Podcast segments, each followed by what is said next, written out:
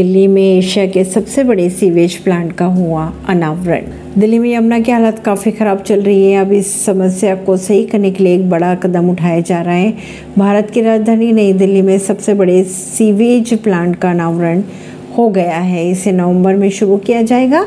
यह sewage plant सीधे यमुना नदी में जाने वाली गंदगी को साफ़ करेगा। ओखला में बनाए गए इस संयंत्र का टारगेट रोज पाँच मिलियन लीटर पानी को साफ़ करके यमुना नदी में डालना रहेगा। परवीन ऋषि, नई दिल्ली से।